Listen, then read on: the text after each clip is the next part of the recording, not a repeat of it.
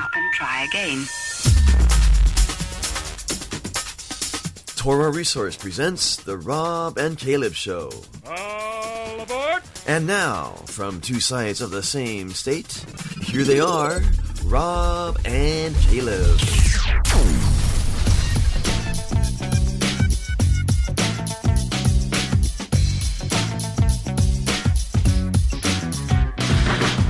What up, and shalom. Welcome to the Rob and Caleb Show. Uh, my name is Caleb Hegg.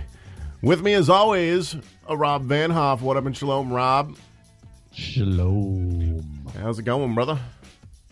It is going well. I'm wrapping up all my preparations for this uh, coming conference and hoping it's going to be pretty good.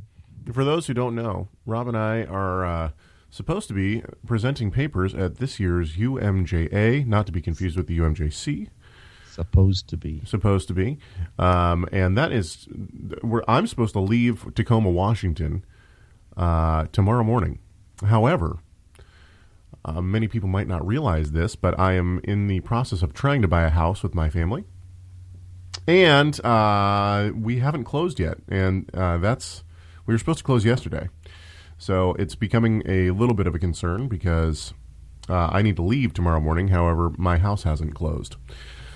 So praying about that. Anyway, we're actually uh, this this show right now is being recorded before Wednesday, and uh, so I apologize to everyone who uh, might be in the chat room right now. Uh, we're not going to be looking at your comments and commenting because this is a pre-recorded show, and the reason we did Yeah, that. so if it, if it seems like Caleb and I are totally unresponsive to the chat room, and if it seems, because- because- and if it seems like we're actually focused on this show,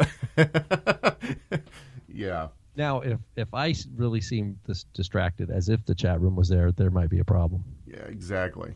Um, so, Just like Caleb checking his tweets right now. well, I'm not checking my tweets. I'm tweets.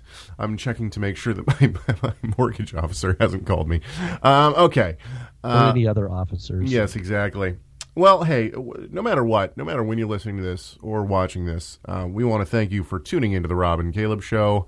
Uh, as always, pre-recorded or not, the uh, person who does all of our radio programming is Gary Springer. So a big thanks to Gary. And always, our website and our chat room are all the responsibility of a Mark Randall. And so a big thank you to Mark Randall as well. And of course, this show is produced and brought to you by TorahResource.com, biblically based, honoring Yeshua, upholding Torah. Find everything uh, you could possibly want to about messianic uh, theology on TorahResource.com. You can find all sorts of free articles, all sorts of books that you can buy, lectures, audio lectures, DVDs, the like. You name it, you can probably find it there. Okay. Uh, with that all out of the way, let's talk about some different things. This, I, you know, this show might be a little bit shorter than normal, which is fine. Rob and I are busy getting ready for uh, this this good old conference that's going on. Let's talk about hmm, where should we go first? Let's talk about this first. Oh yeah, wait, hang on just a sec. I apologize. I'm all discombobulated here. I'm trying to. What's going on? My computer is frozen up. I apologize, folks. Um, well, I'd like to talk about this, but my computer just froze. There we go. Okay, um, there's one of them. Let's talk about this. So, several weeks ago, we did the uh, show on Kabbalah, and a lot of people liked that show. It was, uh, you know, I think that a lot of people are dealing with different aspects of Kabbalah within their communities and whatnot. Somebody writes in on that video for, on YouTube, it says, Is the tree of life from Kabbalah? What exactly is it? I've heard it mentioned several times by others, but I'm not sure what it is, and I've been a bit skittish about being around those that teach about it. Well, that's a great question. Uh, yes and no. The tree of life is not from Kabbalah. Originally, the tree of life is from Genesis 2, right? He put the tree of life in the in the garden. So that's where we originally get the tree of life from, is from the Torah. Um, now, of course, that's been taken and, and uh, ran with in all sorts of different directions. I think that the evil one, Satan or Satan or however you want to, uh, you know, Lucifer, whatever, uh, I think that he is very sly. I think that he likes to take things that God has has made holy, things that God has uh, created, uh, in a pure form, and he likes to pervert those. We see that with marriage, right? We've talked we talked last week about uh, gay marriage in our country. So he's taken the model of, of marriage, which is supposed to be a pure and, and holy and wonderful thing, and he's distorting it and making it into something that's not what it's supposed to be. Um, he does that with the family model. He does that with all sorts of different things. And so one of the things that he's done that with, I think, is uh, you know, and he does it with small things too, like the tree of life. Um, it is true that the that Kabbalah has taken what they call the Ein Sof, and I'm going to be speaking about this at the UMJA, Lord willing. And so my lectures will be up online, uh, available online for free. You will be able to watch those and download those all you want uh, here in a couple of weeks. But and Caleb, if they if they don't like what you're saying, can they throw tomatoes at their computer screen? Of course they can. Yes. Yeah. And you so just to let you know, you can throw you could pour juice on your own computer if you don't like what Caleb's saying. Yeah, whatever. Exactly. Yeah. Um, Sorry. Such a fine line between stupid and, And clever. yeah, It's just clever. clever. um, No, so- but anyway, so you're going to be talking about the Ein Sof and the emanation, you know, the doctrine of a of kabbalistic yeah, and and ba- emanations of, of God, right? Yeah, and basically one of the one of the doctrines of, of Kabbalah is that uh, there are uh, ten sefirot, or are there twelve? Man, I I should know these things.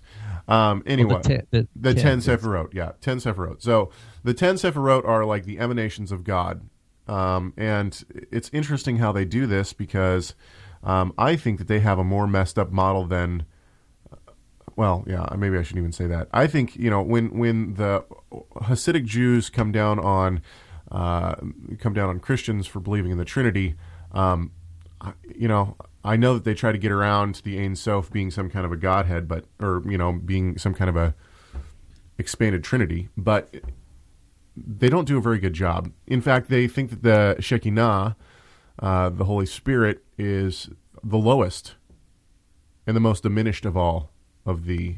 Uh, Do you ever do you ever think, Caleb, that you know Chabad is an acronym of right Yep. Kaf Bet Dalet, which is uh, uh, or uh, not Kaf, pardon me, Chet.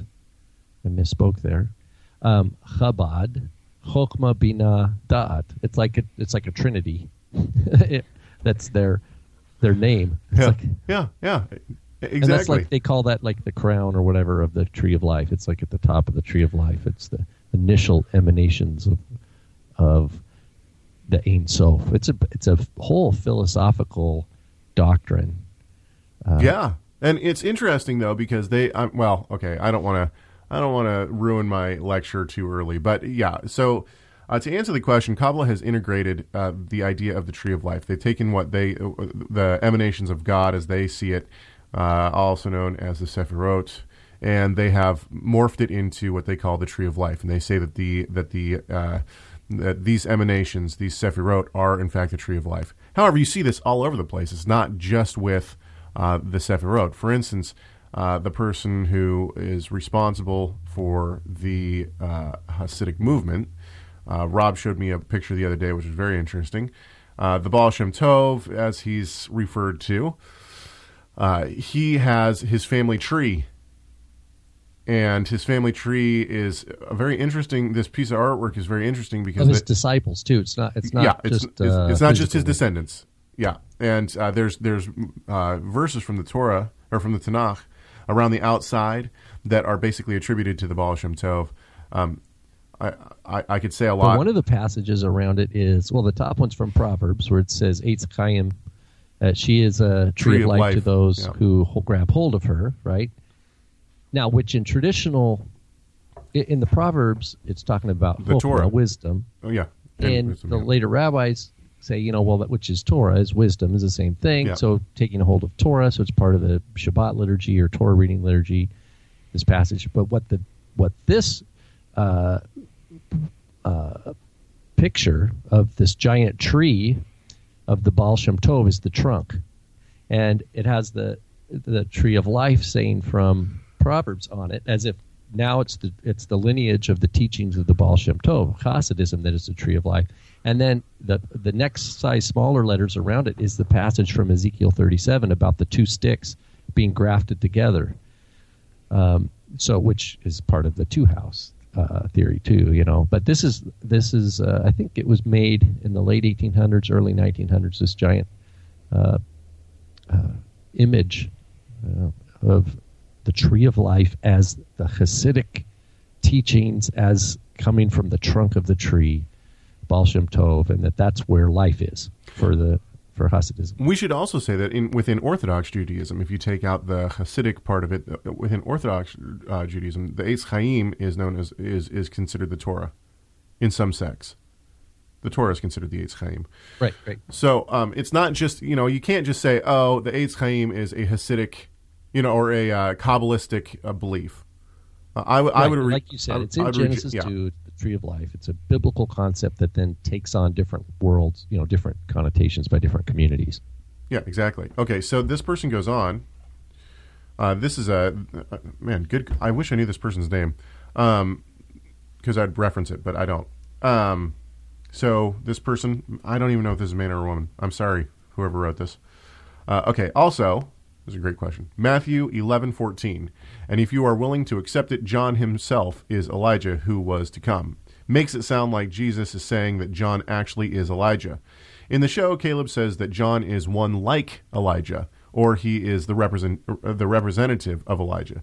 But to me, that is different than saying John himself is Elijah. Is there something in the original language of the text that did not get translated correctly? Should the translation of the verse actually be John himself is one like or one representing Elijah? If not, then how can we know that that is what Matthew meant? This has always confused me. It's a great question. This is, uh, you know, this is an interesting passage and one that I think a lot of people get hung up on. The reason that I say it's one like Elijah or one uh, representing Elijah is because several reasons. Number one, I don't believe in reincarnation. Elijah was still alive, right? And uh, Elijah is where where the take it back to you know uh, medieval belief and, and Kabbalism. Uh, Elijah is where the uh, the chariot the chariot literature comes from. Anyway, uh, maybe we shouldn't get into that. So, okay, the, the idea that uh, that John the Baptist would actually be Elijah himself brings a significant amount of theological problems. Number one, uh, then you'd have to believe in reincarnation. Number two, Elijah, Yeshua, and Moses all show up on the Mount of Configuration, right? Now I know that John the Baptist by this point has died, but then uh, once again, you still have to believe. You would still have to believe in reincarnation. And it doesn't seem as though it doesn't seem as though Yeshua and his disciples see him as John the Baptist, do they? No, they see him as Elijah the prophet, and they know that it's Elijah the prophet. They know it's Moses, and they know it's Elijah the prophet. He doesn't say and and uh, you know Moses and Yochanan Hamatbil uh, showed up. You know, we're on the Mount of Transfiguration. No, it's Elijah and Moses. So it seems like there's some kind of distinction there between the two. Um, so what I see this as is, you know, if here's here's the argument, and this is what I think Yeshua Yeshua knows this obviously. Uh, he says if you're willing to accept that this is this is John uh, this is Elijah the prophet. In other words, uh, you know, the argument that's going to come is that wasn't Elijah the prophet, so this couldn't be the Messiah. Because the the Elijah the prophet has to come before the Messiah comes. I think what Yeshua is saying in this passage is is I have a, this is a representation of Elijah the prophet. Elijah the prophet is really coming before me my in my second coming. But if you're not willing to accept that I'm coming twice, you're not going to accept this as Elijah the prophet. I think that's what's going on here. Rob, shed some light on this for me. What do you think? Well, I, I just read it in conjunction with like Luke chapter 1, where um, Zechariah is, you know, told by uh, the angel Gabriel what is going to be happening, that his wife, who's barren, you know, and beyond her years, is going to have a boy. His name's Yochanan. And it says there that he's going to go forth, uh, that he'll be a Nazarite, right? And that he will go forth in the, the spirit and power of Elijah. And to prepare the, the path of the Lord. And so I just I understand it. You know, I I suppose what you're saying too about um, the second coming as well. I was I just understand it to be uh, for Yeshua's first coming in that context, certainly that he had represented what John the Baptist came. He was a Kohen.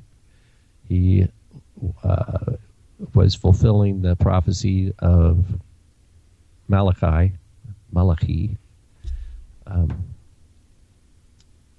and I, you know I don't know. I, so I don't take it like when he says he was Elijah. I think we need to look at the larger picture there. Well, and yeah, I think you have to take all of all of uh, Scripture in into account. You can't just take, you know, this is one of our hermeneutical facts that we build. You know, within a historical grammatical interpretation of the Bible, this is one of the this is one of the hermeneutical points that you that we rest on. If you don't take that hermeneutic, that's okay. That's up to you. How, however, you want to, uh, you know, make your hermeneutic. But uh, this is one of the hermeneutical principles, which is that you can't build doctrine on one verse you have to take all of Scripture as a whole, and um, almost for every doctrine, there's at least two verses within the Scriptures that are going to support it. There's two witnesses, right? Uh, so we have to look at all of Scripture. It's t- we're told that man is appointed to live once, and then comes death. So Elijah could not have died and then been reincarnated, come back as John the Baptist. That goes against everything that we know of in the scriptures and then to be beheaded yeah. as John the Baptist, and then to appear at the Transfiguration as Elijah again. See now, now we're going to get into some theological issues because the question is, is then what was Moses doing there? Because Moses died on uh, before entering uh, Israel, right before he crossed over. And so my thought is, is that when when Yeshua resurrected, and this brings up another point. Uh, this brings up another theological issue. If uh, if Moses was dead and he was on the mountain of configuration, then it would seem to me that the, that Yeshua and the disciple, well, Yeshua could have because he was re- resurrected, but the disciples certainly could not have interacted with him because it's against Torah to converse with the dead, right? Necromancy is against Torah. So uh, then the question comes: Was Moses actually dead? I think that uh, when when Yeshua rose from the dead, it says that the grave that many graves were opened and many walked uh, among the people again. I think that uh, uh, Moses was one of the resurrected. Um, anyway, so I think that Yeshua was in a resurrected body. I think Moses was in a resurrected body. Elijah, however, uh, he never dies. Right? He's taken up in the chariot. Um, so whether or not he was resurrected or he just continues to live because he has hasn't seen death yet who knows? Yeah, that's a mystery. That's and it's all speculation. Yeah, it's all speculation. So we're all speculating here. I got a somebody sent me a sound clip this last week, and oh yeah, it's a good one, but I haven't been able to bump the volume loud enough. Listen to, tell me if you can hear this. Once again, things that could have been brought to my attention yesterday. It's awful quiet. It is awful quiet. I'll have to work on it. Okay, um, let's keep going. So we're going to talk about how did one other thing. How did they? How did you know Yeshua takes three disciples up with him? How did they recognize Eliyahu and Moshe? I don't know. Hey, that's Moses. Hey, that's Elijah. I remember him from my coloring books. Well, maybe uh, you know. There's obviously there's a lot of stuff that that didn't make it into the into our apostolic scriptures. You know, Yeshua could have been teaching him the whole time. They could have had conversations with him. You know, there could have been conversations and whatnot uh, that that went on. Obviously, you know that wasn't the entire story in its in its in, entirety. Um, so something else must have been said. They must have been informed at some point or realized maybe they just were given the supernatural knowledge instantly that, that you know this is who they were. Um, I think that there was more going on, though. I think that Yeshua, you know, it says that he taught on the road to, on the road after his uh, after his resurrection. Uh, you know, he's teaching them from the he's teaching the two two disciples from the Torah all about him, you know, about himself and the resurrection. I think that that carried through for the next 30 days. I think that basically it was like all of a sudden their eyes were open and they and he they he was able to teach Torah and Tanakh to them on a level that they had never been taught before. So they were just drinking in, you know, for 30 days straight everybody was just hanging on his words. Pardon me. Okay. 40. 40 days. I'm sorry. I, I said 30. I th- said 30 twice. I meant 40 days. That's what I meant. Okay. Um I can't believe that we're even going to have to talk about this on this show. I, I didn't even know it was real. This is so like, stupid. I, seriously. You know, I'm trying. Did you get that clip? Did you get the audio clip I suggested? I forgot. I apologize. We can find it though. Where hang on just a sec. Let me find it again. Um I don't know. Yeah, I just I think Mark posted something or on the internet, and I went and looked at it, and I'm like, "You've got to be kidding me!" yeah. Uh th- this That- this is Apparently, there are people who believe the world is flat. Right? That's what we're talking it's about. well, here. yeah, and it's become it's becoming more and more of a. It's not like it's not like okay. uh, granted, it's a fringe group, but it's not just messianics. However, it is definitely creeping into its its way into messianic. Uh, Wait a minute. So there are there are messianic believers in Yeshua. Do you remember? Okay, hang on just a sec. Do you so, re- that, so they're pro Torah, pro Yeshua Gospels, right? Whole Bible, and they believe the world's flat. Yeah, and uh, do you remember? Okay, let's just think about this for uh, let's let's take a walk back in time. Do you remember a couple of uh, maybe it was a month or two ago when we talked about the Nephilim and what the Nephilim were? Okay, and we pulled clips from and and talked a lot about a guy named Rob Skiba. Rob Skiba wrote uh, wrote this book called Return of the Nephilim. Now, admittedly, I think Rob Skiba has a, a decent heart. What I the vibe that I get from Skiba, and I could be wrong on this, but the r- vibe I get from Skiba was that he grew up not very popular in his school. He might have really been into like Star Trek and Star Wars and like sci-fi stuff. Might have played a little bit of Dungeons and Dragons growing up. That's kind of the picture that he paints when he talks. I'm not trying to come down on the guy. I'm just saying that's the vibe I get. Okay, uh, you know, I, very much Dungeons and Dragons esque. And so, what I feel from Skiba in his teaching is that he took, you know, this kind of, you know, comic book sci-fi Oh, because world when you that play he's those in. board games, the world is flat. See, but the point is that I think he kind of took that and he, you know, it's like this sci-fi to the max, watches the sci-fi channel kind of thing, and he's brought that over that kind of outlook into his theology because everything that he teaches is either conspiracy theory to the max or is sci-fi wannabe. You know, the Nephilim and the aliens. You know, he's very into aliens. He's very into the aliens are coming back, and they're they're taught in the Bible as the Nephilim. You know, and he kind of has this. Uh, you know, oh, if you don't believe me, well, that's okay. You're just part of the problem. You know, you've just been duped by the bigger power. The New World Order has has uh, duped you. That's kind of what I get from him. Okay, uh, what what he's reminds me. What one of my friends was telling me that he, he was in a conversation with someone locally here that thought that the cell towers are not really cell towers; they're thought control mechanisms. I'll, I'll make And- sure I'll make sure to let my uh, father-in-law know that because what he does is build cell towers. No, and so what? That so this was uh, one of my friends who's messianic, and he told the guy, he said, "No, those are those are for cell phones." He's like, "Well, you're probably a Nephilim." he told him he's probably a, a Nephilim, and that's why he's defending this uh, cell towers being cell towers. Uh, I, Caleb, not. I don't. I don't know, man. I don't know what is up. I'm not trying. I'm not trying to be mean, but honestly, No, I, here, here's just- here, here's the here's the deal with Skiba. He has zero training in anything biblical. Can you? How do you spell his last name? I think it's S K I B A. Skiba. Okay, not like Sceva, because there's like the sons of Sceva in the, in the Book of Acts.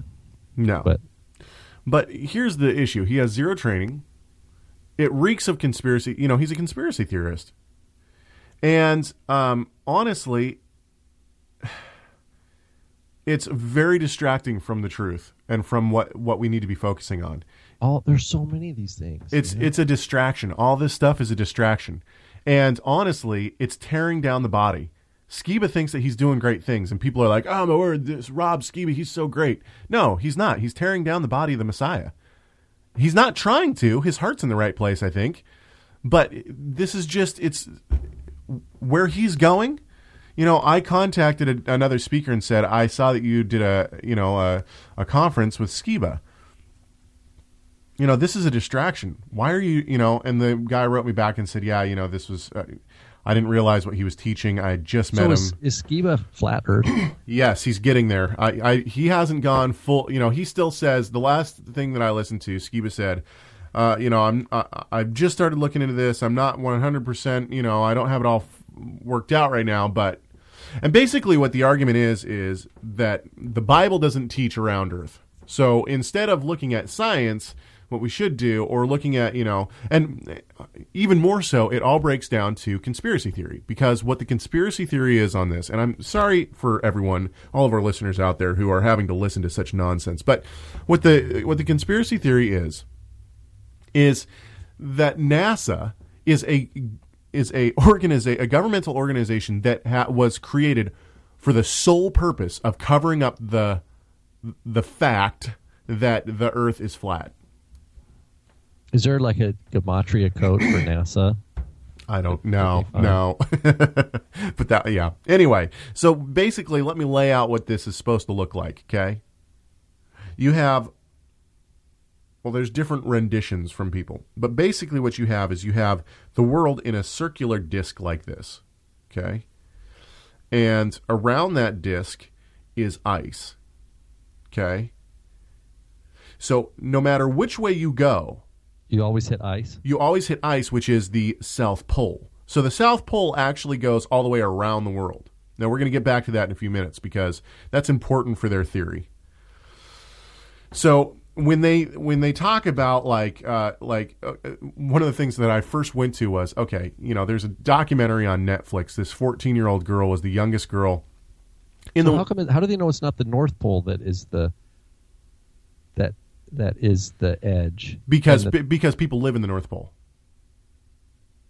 oh, it's like people living in the center of the circle. Yeah. But you can't live on the out, outside of the circle because you drop off the the the edges. I can see it working in your head, man. Wow, you know, you know, I guess we live in America.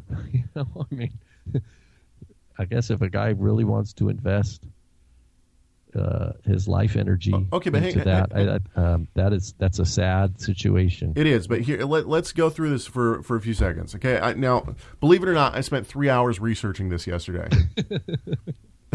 yeah, laugh it up, chuckles. I'm the one who had to actually research it. Uh, and, and I wanted to research it because I wanted to give these guys somewhat of a, a fair shake in terms of me saying, yeah, okay, I've looked into it, I've I've listened to what you've said, I've you know, and So you and I are among the deceived yes, from And- their perspective. yeah, okay, and and let's okay, so so basically, basically the first thing that I thought of when I thought, okay, these Spher- pe- oh, he said conspiracy spherists. Yes. When when uh, when when I think of flat Earth, I think of the documentary on on Netflix. And may, maybe nobody will know what I'm talking about. But there's this documentary of this girl who's 14 years old when she shoots the documentary, and her dad, her parents are split up. Her dad buys uh, this old rundown boat. Her and her dad fix it up together. At 14 years old, she gets the permission of her parents. She stocks her boat up, and it takes her two years. And she goes, oh, I saw that. yeah, she goes by herself, and she sails around the entire world.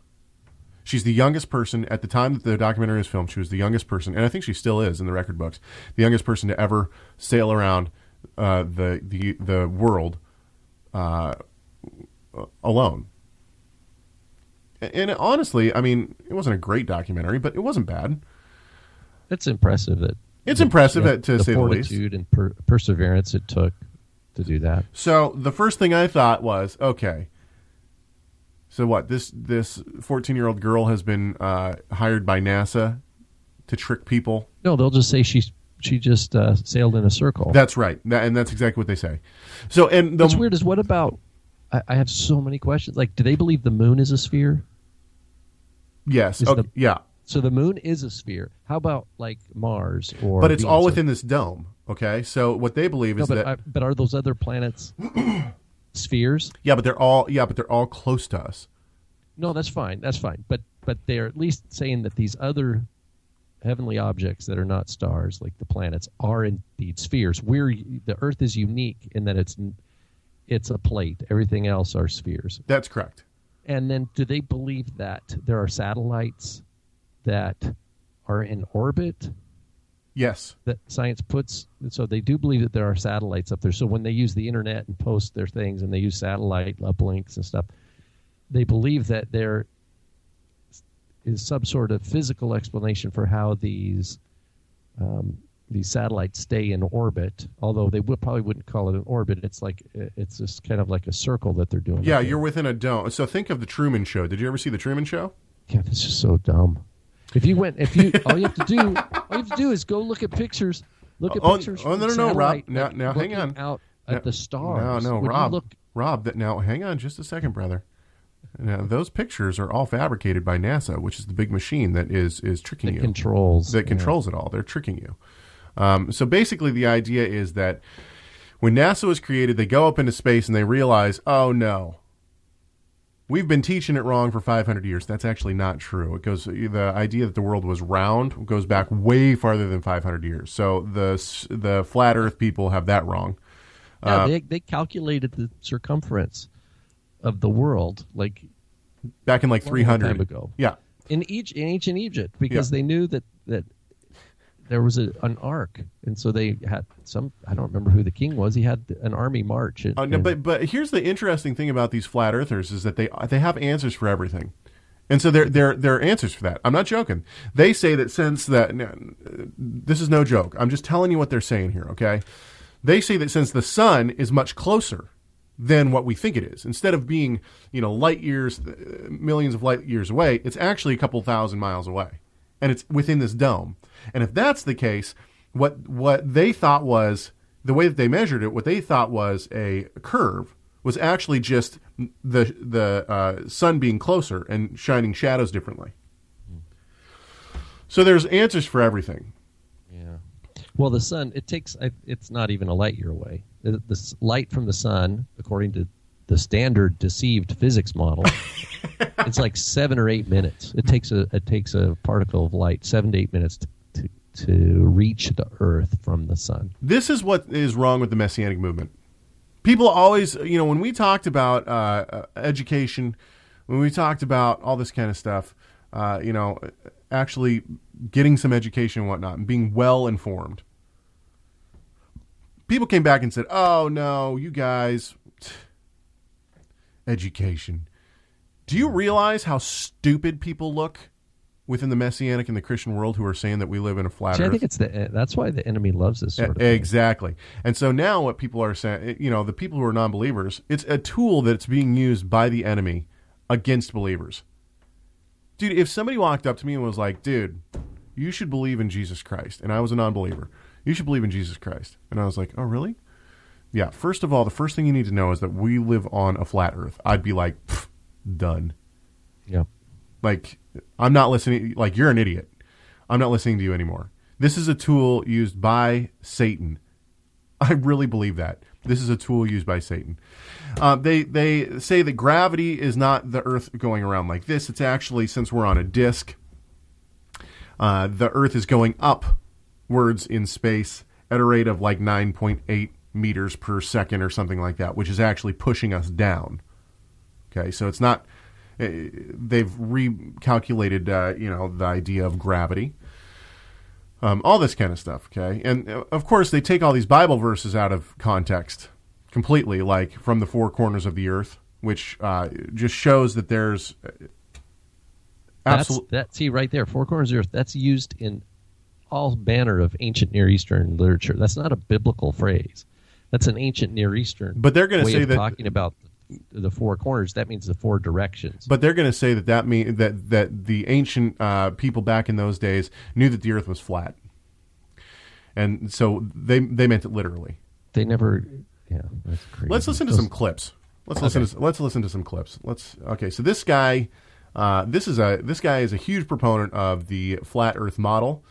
Um, his last name is Sargent. I think it's Mark Sargent. Uh, and yeah, I, I no other introduction, I guess, except for that. Here you go. Here, and th- he's going to lay this out for us. This is him laying out uh, what the argument actually is. the short version it goes under the assumption that the model that was introduced to us as the globe 500 years ago you know roughly you know depending on when you want to Okay, hang on just a sec. I got to get my sound clips out here. Um, first of all, he's wrong. The model was not given 500 years ago. That is an incorrect statement. And so, you know, if you're going to actually try to be taken seriously on this stuff, you should probably do your history.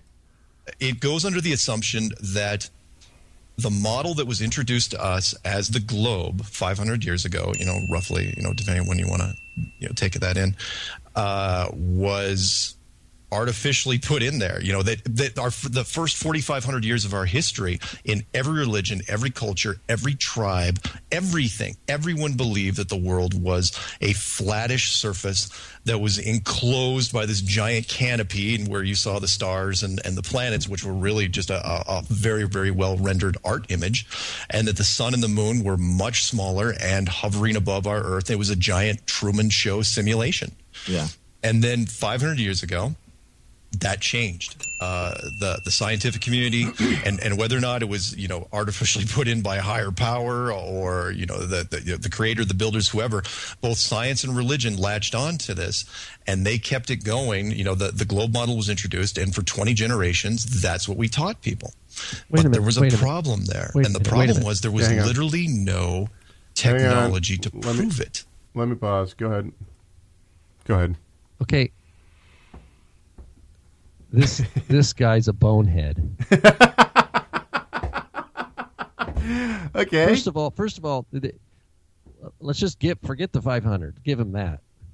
okay, we'll give it. So let's all let's a sudden, every all these religions and all these cultures overnight started adopting a global model. How come no are, are any of these religions out there or tribes still teaching that the world is flat? Did all these religions change? Did the Buddhists say no? Sorry, you Catholic uh, Christians, you're, you guys are now pushing a global model. No, we're sticking to our flat Earth theory. And the Hindus said, no, yeah, we have these ancient scriptures that are flat Earth. Sorry, we're not gonna, we're not buying it. No, his, he's he's doing a non sequitur. He's he's establishing this that the all the world believed the Earth was flat. Then all of a sudden, 500 years ago, It changed. Yeah. uh, the the Catholics adopted a new pattern and then brainwashed everybody. Everybody. This is similar to the lunar Sabbath, like uh, what we call that's the hey, that's exactly what I thought. What do we call it? Amne- L- LSD. amnesia. yeah, collective, Collective amnesia. amnesia. Oh man. Now everybody all of a sudden believes through uh, Os- some sort yeah, of osmosis. power. Yeah, exactly. However, this was introduced, this this theory, however it came in, we all bought in, and now Oh, it gets even better, Rob. Trust me, it gets even better. I can't. I okay. So, but but you're you're absolutely right. And actually, when I thought when I started researching this, I thought to myself, you know what? I thought that the lunar Sabbath people were the craziest in the messianic movement. No, This has to be this is this tops it. Well, here's the difference, though. Craziness, yeah, but but someone could theoretically here, hypothetically, someone could observe the the Shabbat and believe the world's flat, whereas the lunar Sabbath person is actually, I think, disobedient To God, that. I agree. So that's just splitting hairs. But in terms of crazy, they're both crazy. No yeah, question. absolutely. Let's listen to the end of this clip. You got 23 seconds left. That's what we taught people. But there was a problem there. And the problem was there was literally no technology to prove it. You know, the, the question is okay, let's say you go up there. You know, NASA was formed in 1958. Let's say you go up there and the Earth isn't exactly what it looks, what you think it looks like, you know, what you've been putting in classrooms, you know, for, for generation after generation. Would you tell people?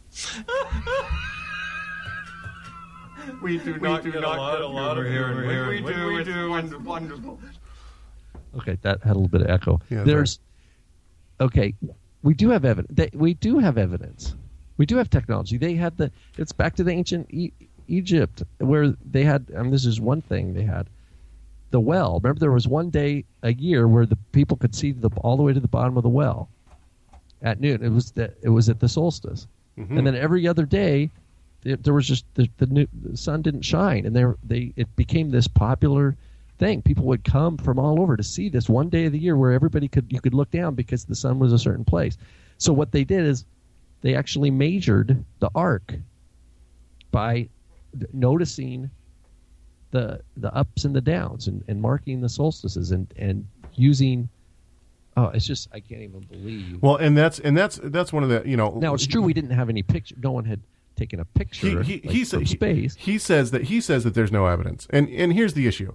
You know what? There is no evidence, I according to the lunar or to the lunar Sabbatarians, uh, according to the flat earthers. And the reason why is because what they're going to say is you don't have any evidence, and this goes back to a philosophy model. because NASA is you can't it's not NASA. it's not it's, inadmissible. not just not NASA. They're going to say you you don't have any any evidence. And when you bring up forward all the evidence, they're going to say, "Nope, that's not real. It's not good enough evidence."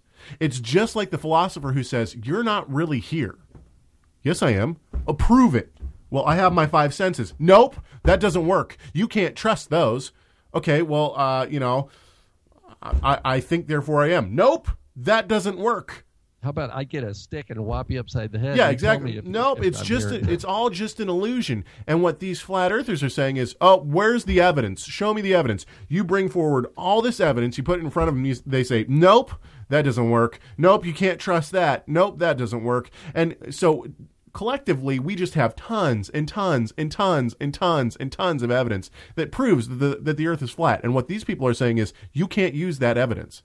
And so- that the world's round Yeah, uh, yeah. Sorry. And so and so what they're trying to do is they're trying to cut the legs out from under us by saying no, you can't really trust that.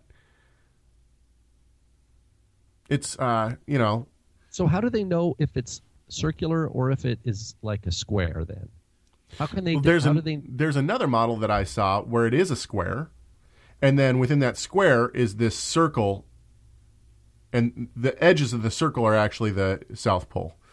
Anyway, let's keep going. So so he says that there is you know. He says, uh, okay, so I, I think everyone should be getting the argument. I'm not sure what proof. Uh, so I think he asks what proof there is here in this one.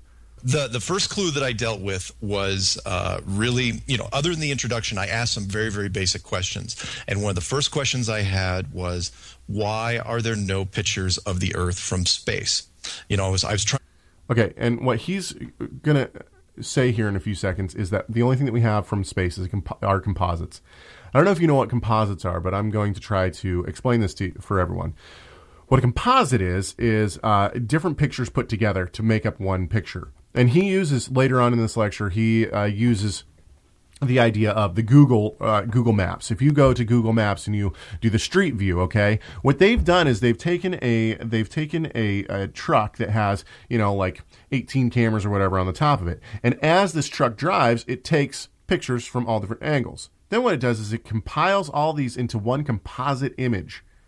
And so when you go to Street View and you can look around, what it's done is it's put all these images together. What he is saying by the idea that there's no images of the Earth, it's all just composite images, is that what they have done is they've taken a snippet here and it's just flat, you know, and a snippet here flat, and they've put all these pictures together to make this globe, which in my mind, in and of itself, proves that, that the Earth is round. Because if it wasn't round, you wouldn't be able to put composites together to be able to have a, a, round globe because there would be no curve to it. One of the famous pictures of the Earth that I think of from the '60s is from the Moon. Does did these guys deny that we were ever on the Moon? Some of them do. Some of So, them do. Do you know if the guy we're listening to right now does he believe that? I assume that he thinks we didn't land on the moon. However, I don't know. So the moon. So these, what, what I'm hearing you say is it's it's likely that some of these, maybe most people who are flat Earth, are think that that's one of the first conspiracies was Yes, the but lunar but landing? even even then, uh, even if even if you find somebody who uh, who's a flat earther who actually believes that we did land on the moon, it doesn't matter because NASA's the one who landed on the moon, and NASA's the one who's trying to cover this all up. But the, well, the Russians are the Russians are up there in the space station too. Okay, so hang they on. We're gonna we're gonna get into that in a few seconds. Okay. Uh, Okay, let's keep going with this clip. different basically create the doubt of what you know the what you see is not really what you see because everybody when i ask them you know i say okay how do you know the earth is round and everybody comes up with that knee-jerk response which is well we know duh No, that's not the knee jerk response. There's plenty and plenty of other responses that I have to why the Earth is round. It's not just duh. uh, Uh, he's trying to downplay science. I hate to tell you this, but you know, and and the big here's and that's the that's the trigger word for all these guys. Okay, the biggest uh, argument against a round Earth is that no, science came out and tried to say that the Earth was round, and th- science is an assault on religion. And uh, so all these religious people were duped into believing in science. We don't believe in science. We believe in we believe in God.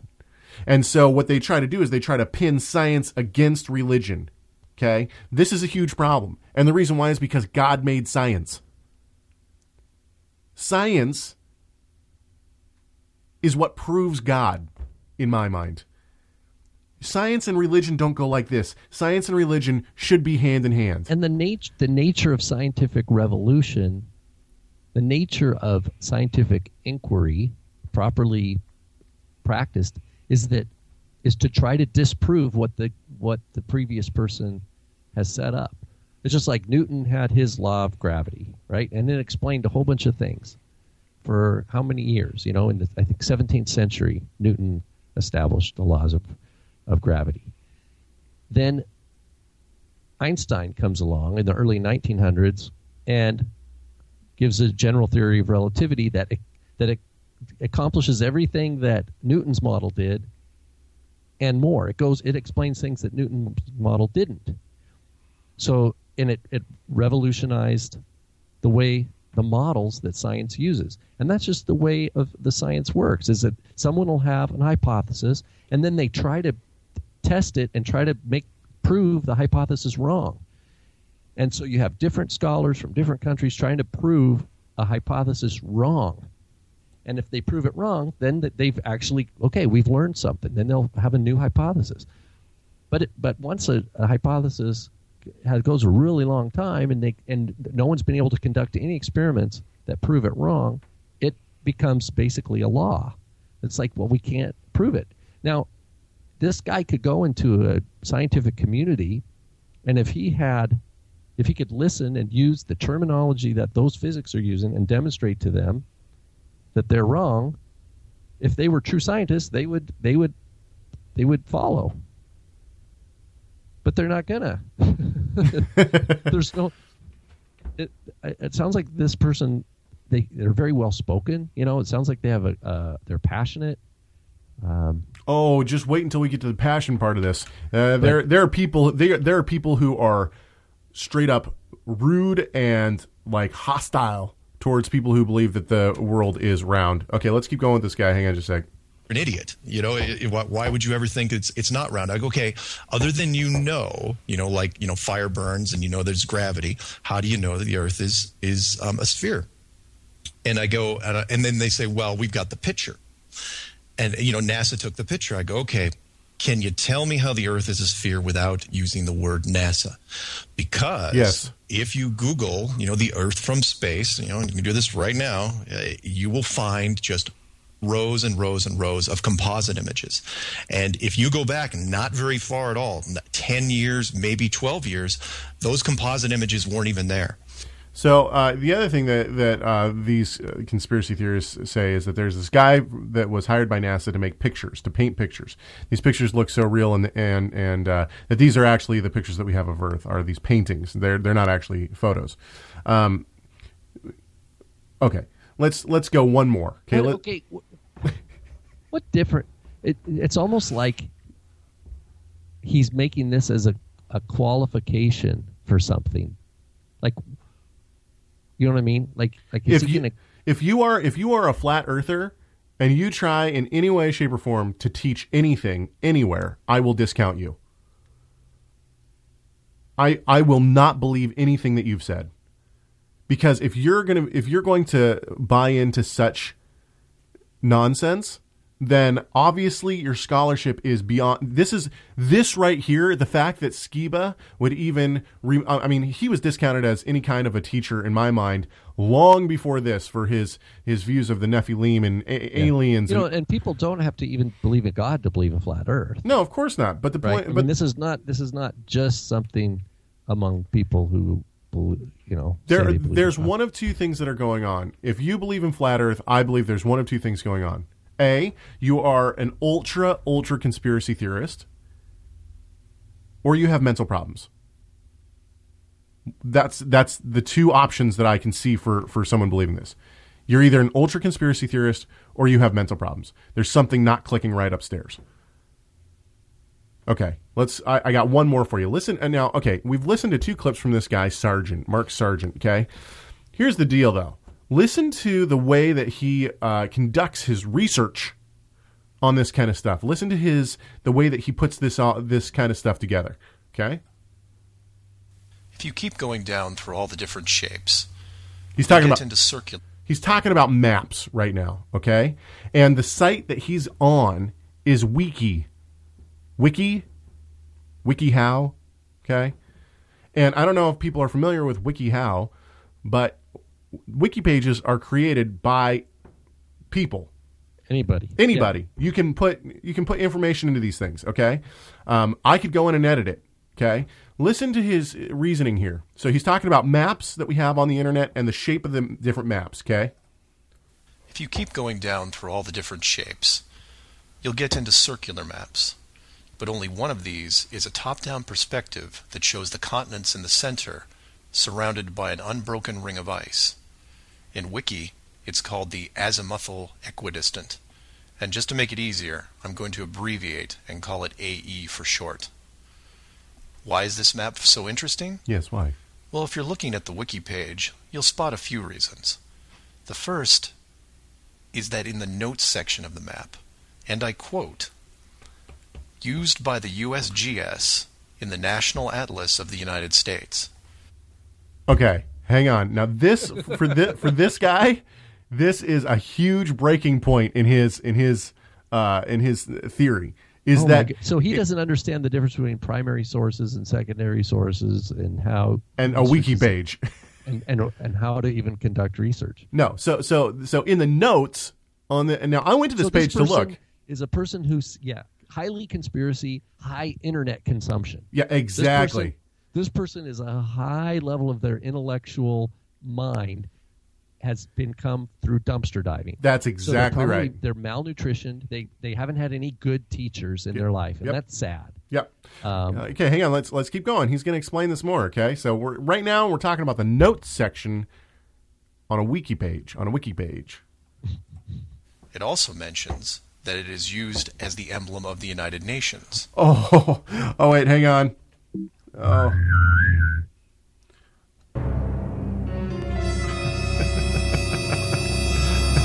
oh, Got to work on your timing. I know, I'm That sorry. Was, that was a little late. the United Nations. That I come on. Of all the maps on this screen, it is the only one that references a group of any kind. And if you keep Wait. this page open, Hang on just a sec. So that right there to him means something. On a wiki page, the fact that this note is the only one that references any kind of an organization, that's significant to him. On a wiki page. Why is that significant? navigate over to the Flat Earth section of Wiki, you'll notice towards the bottom of the page a similar map. I've referenced it here, and you can tell quite easily it's identical, but not referenced or linked as the AE model. To make things even more strange, we go back to the USGS model, and you see that it was first proposed a thousand years ago, and you may think, well, that's a bad link. So you compare it with Now, hang on. He says proposed? A thou- Proposed? what, I This- this guy, I, I yeah, there's so a map was written by a dude a thousand years ago who was a flat earther, and he, he I don't.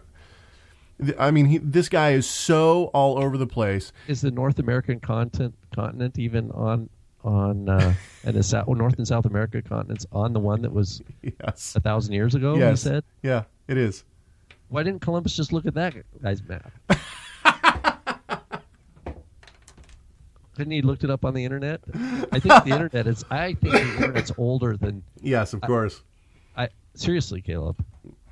A lot of people think the internet's you know only been around for like Okay, let, let's ta- let's really talk about what uh, how big of a conspiracy theory theory uh, this this theory is. Okay, this is this is um, what you would have to buy into if you want to believe in a, in a flat Earth. This guy, Sargent, and other people believe that in in uh, the fifties, this explorer named last name Byrd went down to the South Pole, and uh, he found out that um, there, he he assumed that there was this uh, piece of land that was uh, larger than the United States itself down in the South Pole, and he said that there was going to be uh, you know uh, there's all this.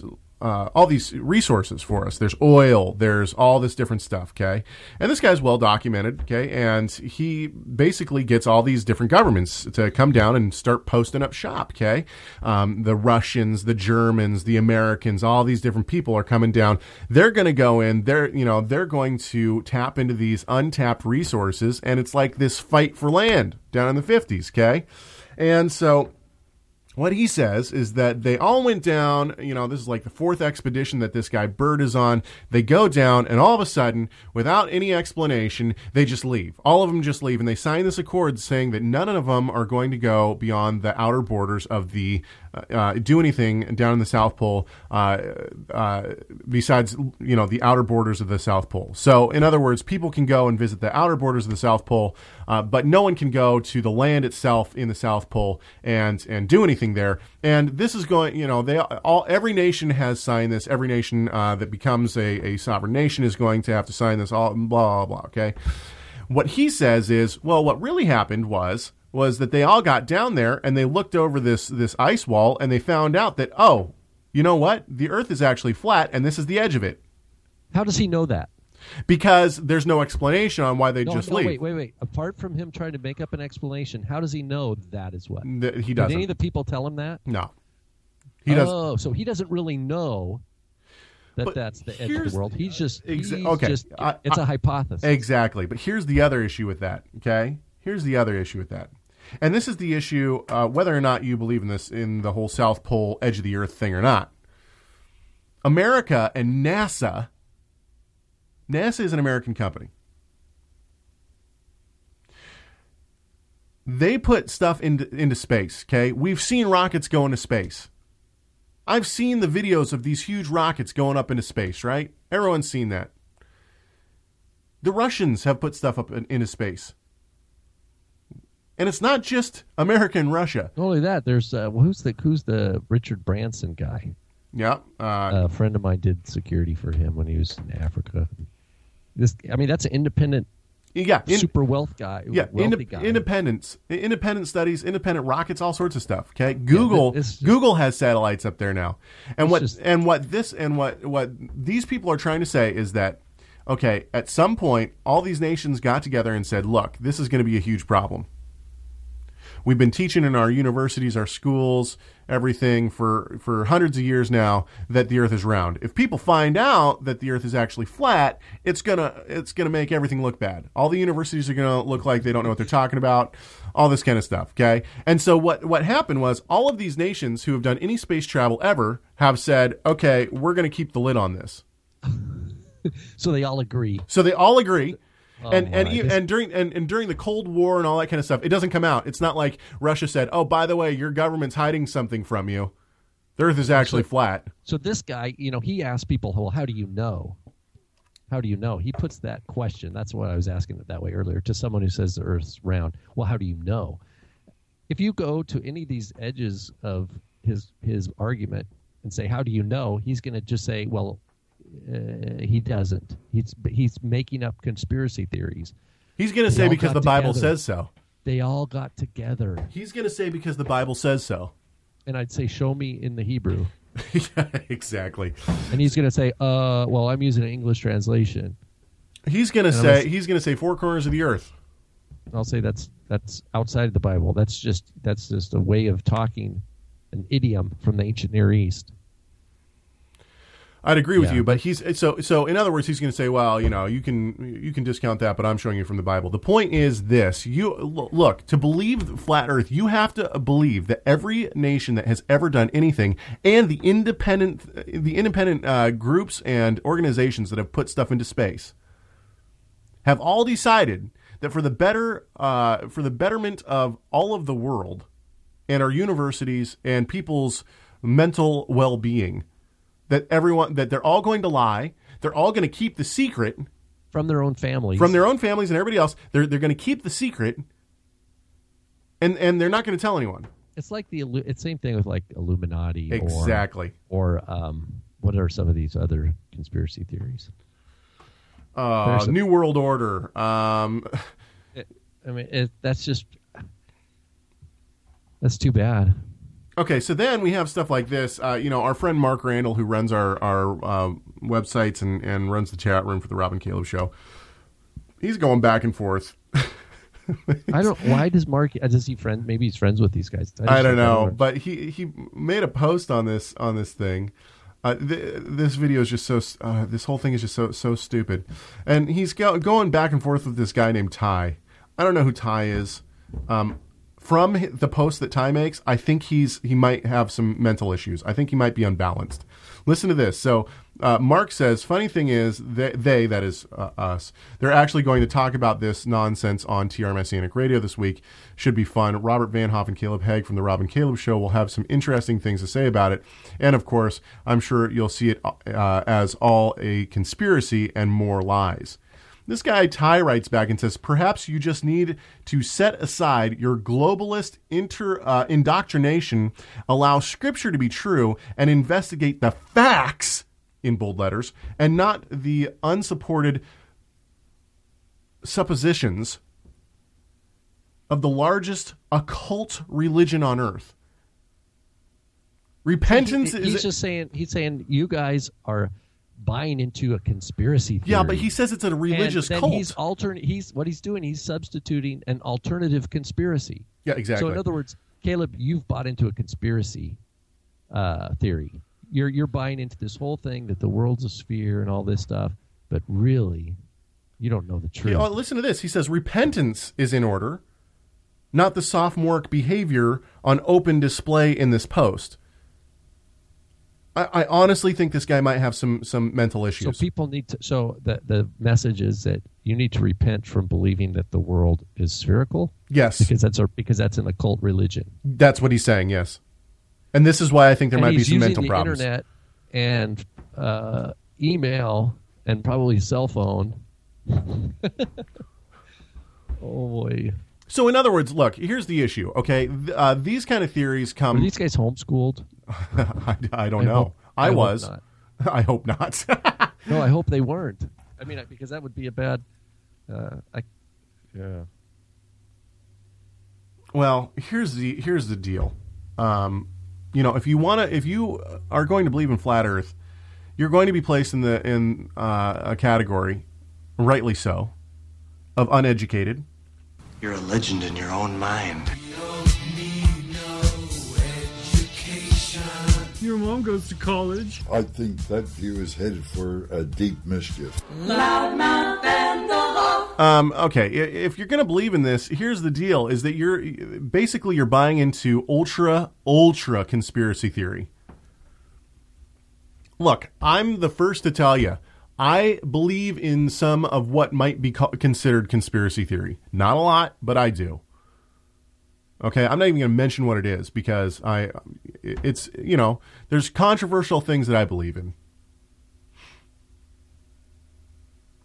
But to say that the Earth is flat, this is not just a conspiracy theory amongst a couple of people. You know, it's not like, oh, this government organization did this, this government organization bought into it, and now they're controlling this, and, you know, the United States presidency is in control of something. No, no, no. This conspiracy is a conspiracy theory that has to span the entire world every major uh, government that has done any space work, any major uh, company, such as Google or other organizations that have put things into space, They all have to have they all have to be a part of this conspiracy for it to work. And not only that, but you have to have it so that everyone everyone who knows the truth is a good secret keeper and not just a good Yeah. secret keeper, a really good secret keeper. It just doesn't happen. It it just it doesn't work that way. This is why people think Christians and messianics are idiots. Is because of nonsense like this. Don't buy into it.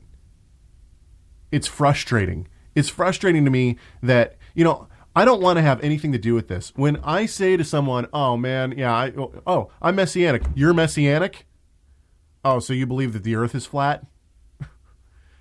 That's where this is going. Yeah.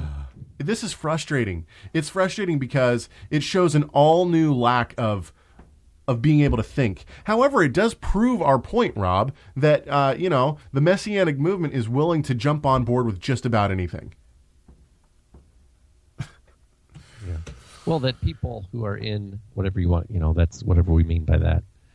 Uh, I think it reinforces the our point of education, like you played the clip for earlier. Um, but they would say, "Oh, indoctrination at the cathedrals of of NASA learning." It's frustrating. Okay, well, are we done? I think we're done. Yeah, this is ju- that's. I'm just. Uh, it's a bummer. It's a bummer. You know what? What do people get out of this? I don't know what. What's the gain? You know, usually, you know, if you're going to invest a lot of time and energy in something, usually you're trying to, you know, there's some sort of gain. Or do they see themselves as prophets that are taking, bringing a true message of repentance to a an adulterous um, world?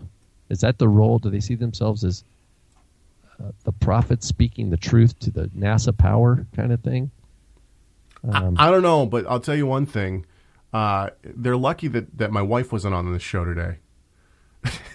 I told I told my wife just a little bit about. She said, "What are you doing the show on this week?" So I started talking. You know, you, you know flat Earth. Yeah, I mean, my wife is uh, very very intelligent, much more so than me. She uh, was placed in all sorts of uh, excelled learning. Uh, you know, she went to the special school for the smart people. I mean, she is very, very intelligent. And, uh, oh man, it, it, anyone who wants to uh, really have a challenge when it comes to this kind of theory, talk to my wife because she will challenge you 100%. Sure. And not only will she challenge you, she'll get, she, yeah. Don't don't don't tick off the Mexicans, the smart Mexicans, man. hey, you know, I was I was thinking too, like about Spike. Oh, dude, Spike. Okay, so those who don't It'd know who great, Spike it'd is, be great if Sp- Spike would like. Ahead. Spiros Psarris, also known as Spike Psarris, is a uh, is a gentleman who put out the. Uh, we should have him on the show. Uh, he put out two DVDs so far. He's putting out a third DVD. Uh, they're called Our Created Solar System, um, and he's done very well with them uh, in terms of the content and everything. And basically, it shows from a scientific standpoint why creationism works as opposed to evolutionary evolutionary theory. Um, and if you haven't seen the DVDs, they're absolutely excellent. He worked. Uh, he I forget exactly. Yeah, his background. Anyway, um, we should have him on. But he's he's well aware of the people who believe in flat Earth, and he just shakes his head, and you know he just baffling. We should have him on.